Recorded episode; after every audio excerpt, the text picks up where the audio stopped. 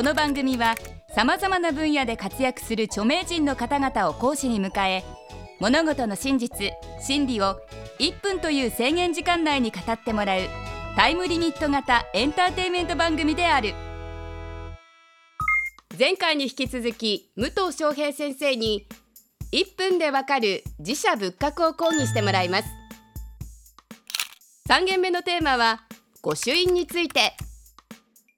御朱印とはどういうものでどのようなご利益があるのでしょうか？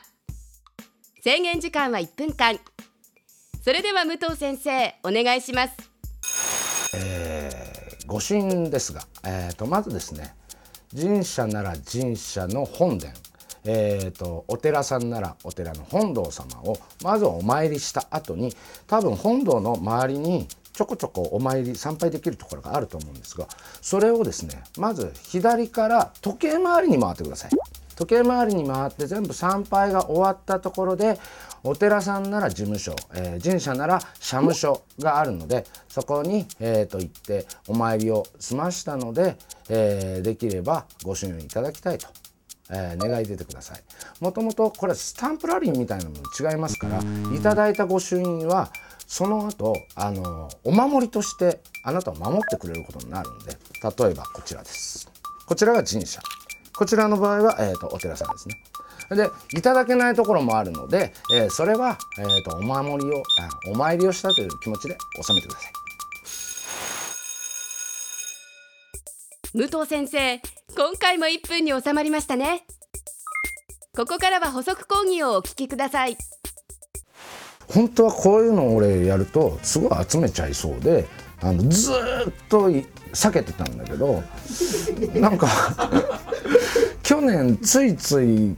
京都の33元堂行った時にこれなんですけどこの御身長がかっこよくて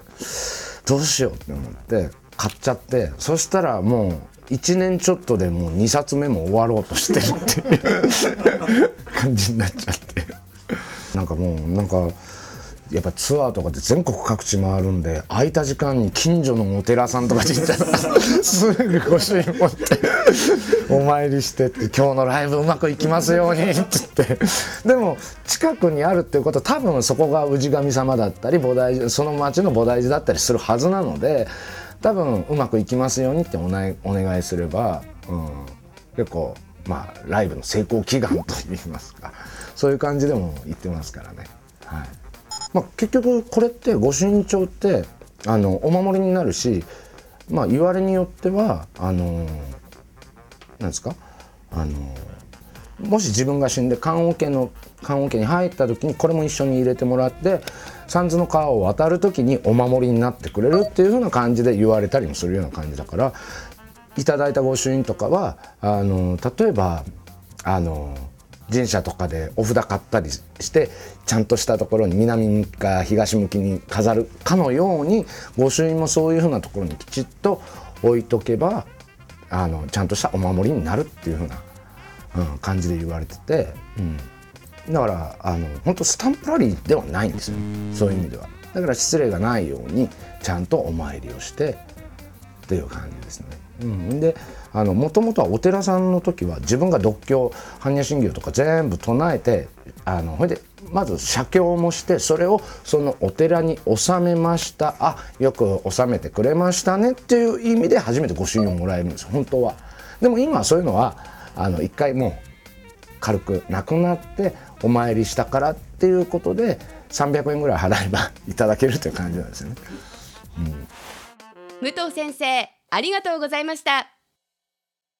それでは本日のポイントをおさらいしましょう。御朱印は事務所社務所でいただくことができる。御朱印はスタンプラリーではない。御朱印帳を棺桶に入れると三途の川を渡る時のお守りになる。武藤翔平先生による1分でわかる自社仏閣。いかがでしたでしょうか？次回は武藤先生に今までの講義を総括していただきます。1分でわかる大学ホームページでは過去の講義も見ることができます。アドレスは www. スマイル .tv テレビスマイル1分でわかる大学。本日はこの辺で。また次回の出席をお待ちしています。